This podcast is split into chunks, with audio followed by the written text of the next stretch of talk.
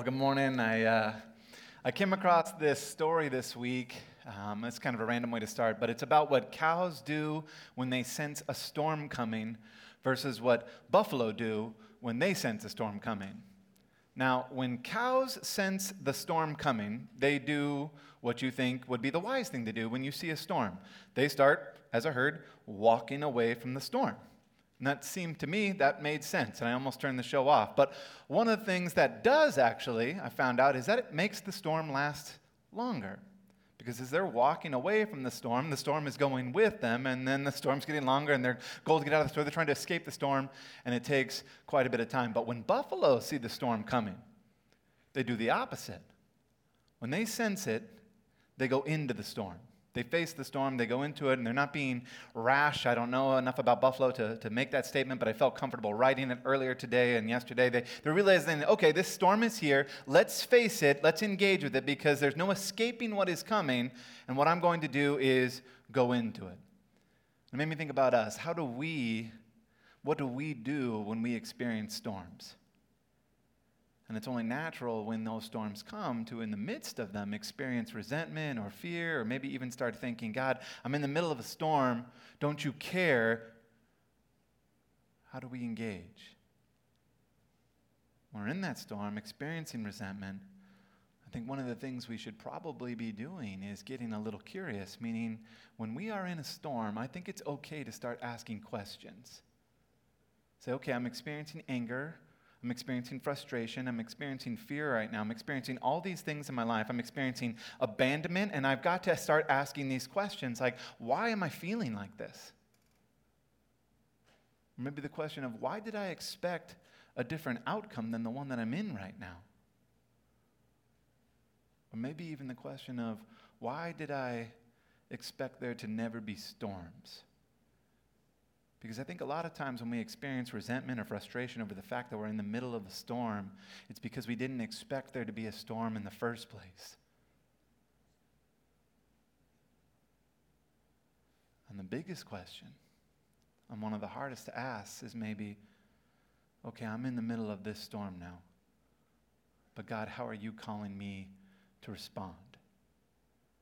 And asking questions and being curious is where we find that Thanksgiving, praising God, is the remedy for resentment when we are in storms.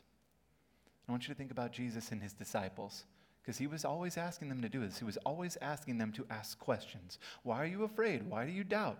And the answer, usually, to Jesus would have been pretty obvious um, because this could kill us. Uh, because this is impossible, what you're asking us to do, because this is horrible, what you're describing, because I don't like this. And in the first place, Jesus, if you know everything, why would you even ask us questions? But when he is asking questions, he is always driving us to faith. And faith is really just trust. If you have faith, you have trust. Trust not in an outcome, like everything is going to be fine, or, you know what, I'm going to get everything I want if I just trust a little bit more, but to trust in the person, the person Jesus. Because it's easy to trust when everything's sunny, when life is good, when we're feeling blessed. But to have the kind of trust that goes into a storm is something different. And I didn't realize this, but I'm starting to. That if Jesus works with us in the way that he worked with his 12, his disciples, that means that just like them, for the rest of our lives, he is going to be sending us out into storms. And we have a choice. We either can try to escape the storms, to run away from them, to hold on to that resentment, that, that, that rage, that anger, or to engage, to have trust, to run into the storm, and as we're going to see in our text today, to give thanks. And this is our text for today Psalm 107. The first nine verses are in your bulletin. Don't worry, the next 43 verses will be on the screen. But if you have your Bible, Psalm 107 is one that, again, it's just the assigned reading for the day, those first nine verses. But the first, I kept reading, I was like, I got to include this too. I got to include this too. And then wouldn't you know it, an entire psalm. So, this remarkable psalm praises God's deliverance in four wonderful pictures. And the four pictures show us that everyone's story is different. We all experience different storms, yet the story is always the same. Now, it's clear that this was written, right, looking back at Israel's past and what they had experienced, but it's equally clear that this psalm speaks to the enduring, the forever love of God and the future that each one of his children, that's you and I, will experience.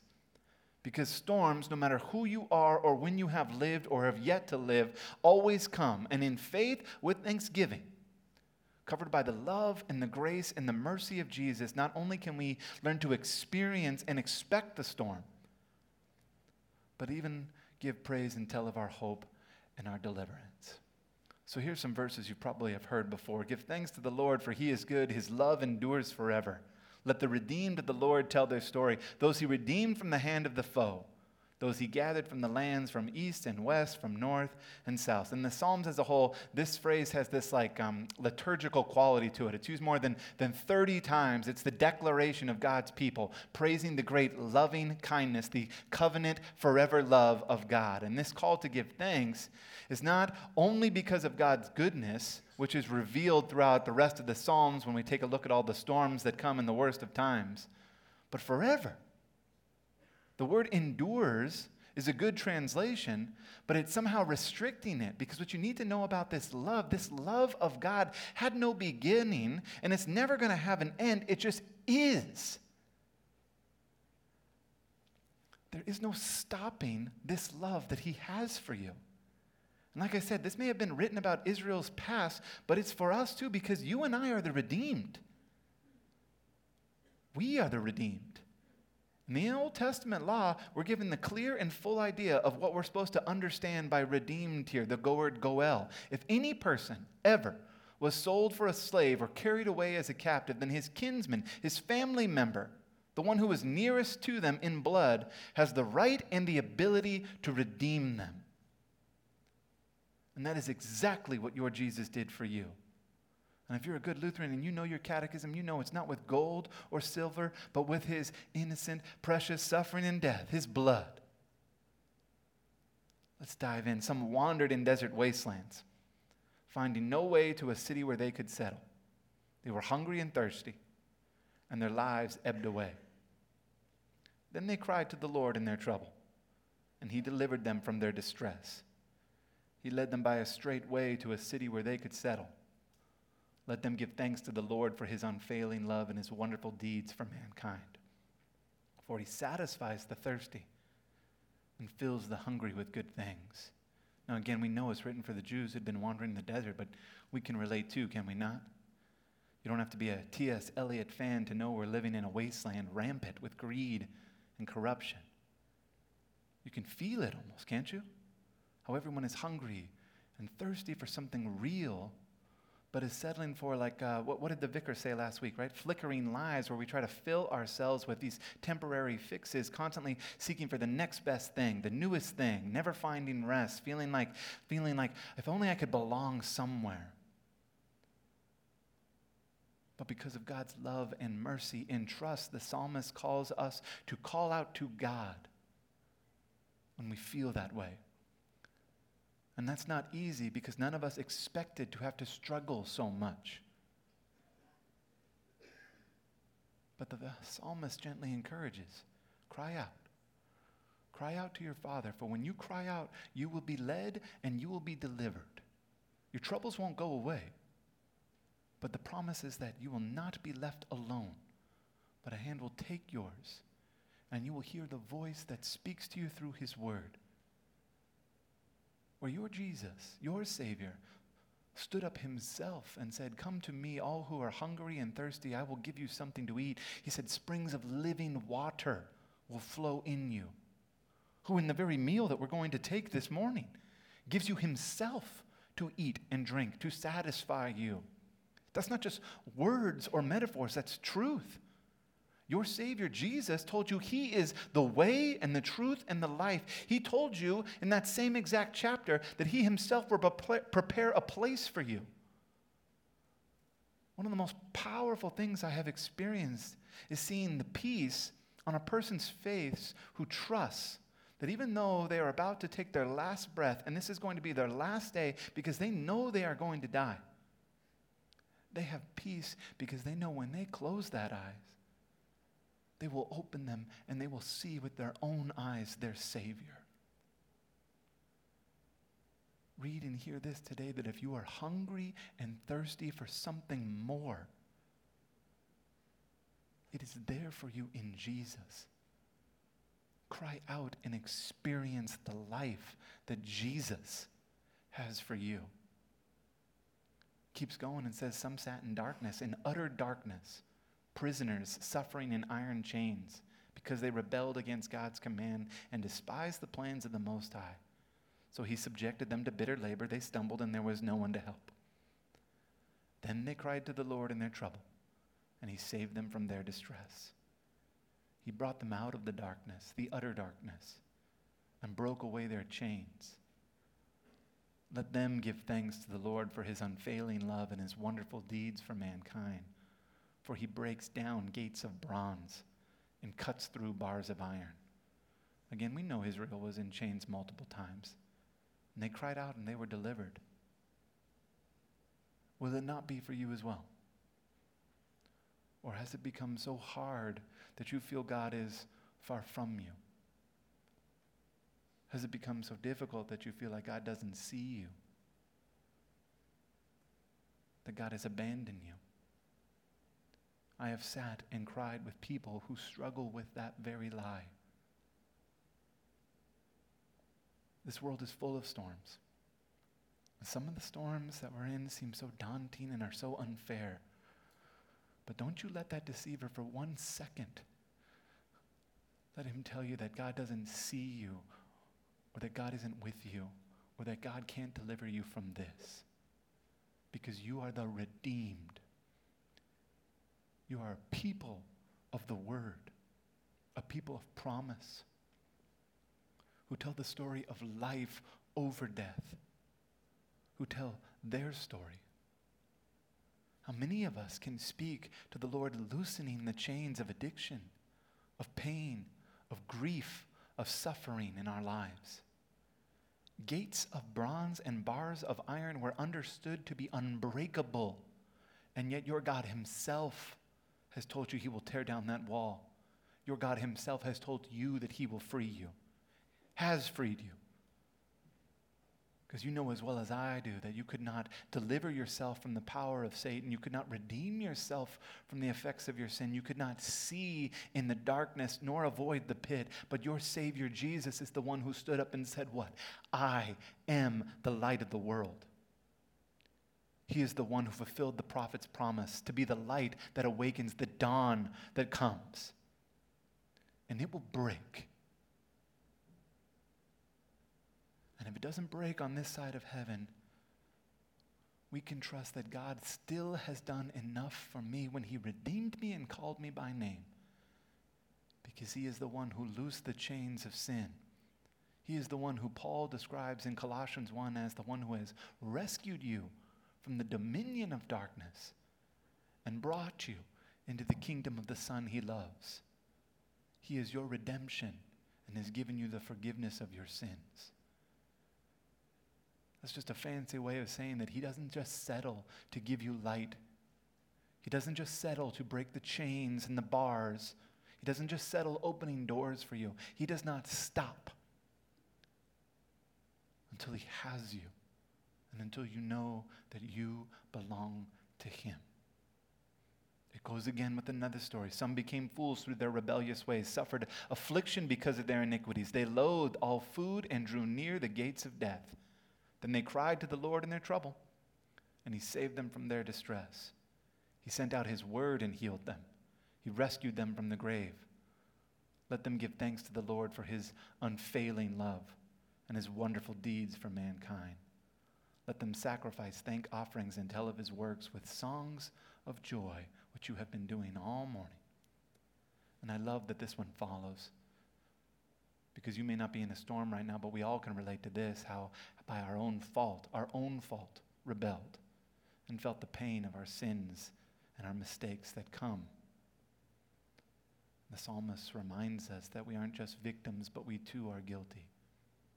But in mercy and in trust, we call out.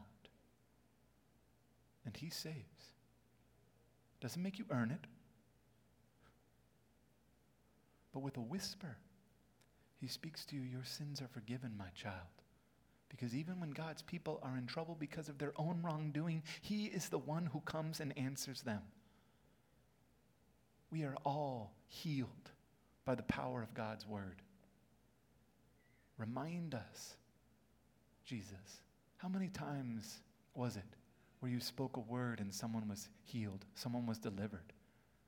How many times did he just speak and cast out a demon, heal a leper, a sick mother in law, healed a hand, a paralyzed man, a woman who couldn't stop bleeding, raised a child from the dead, or with a word calmed the storm? When we are too weak to stand, he bears the cross. And even at the gate of death, rescues and stays. What's the word that you need today? Is the word you need peace? Is the word you need deliverance? Assurance that He's there?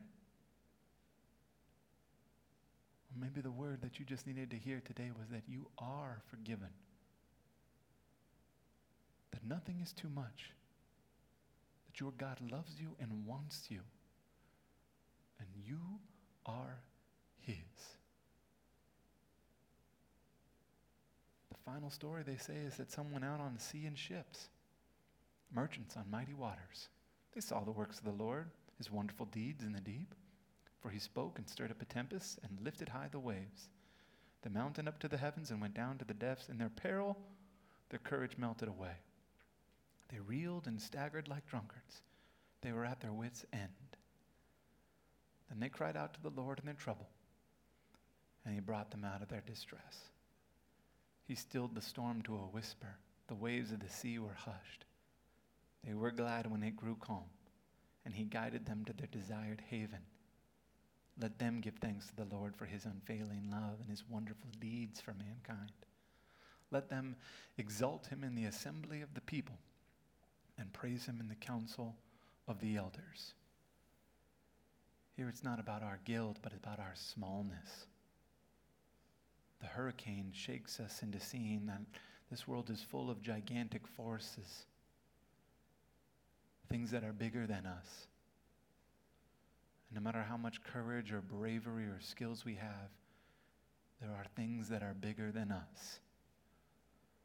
So we are left with the choice try and battle, rely on ourselves, or cry out and trust in the one who, with a word, calms the storms.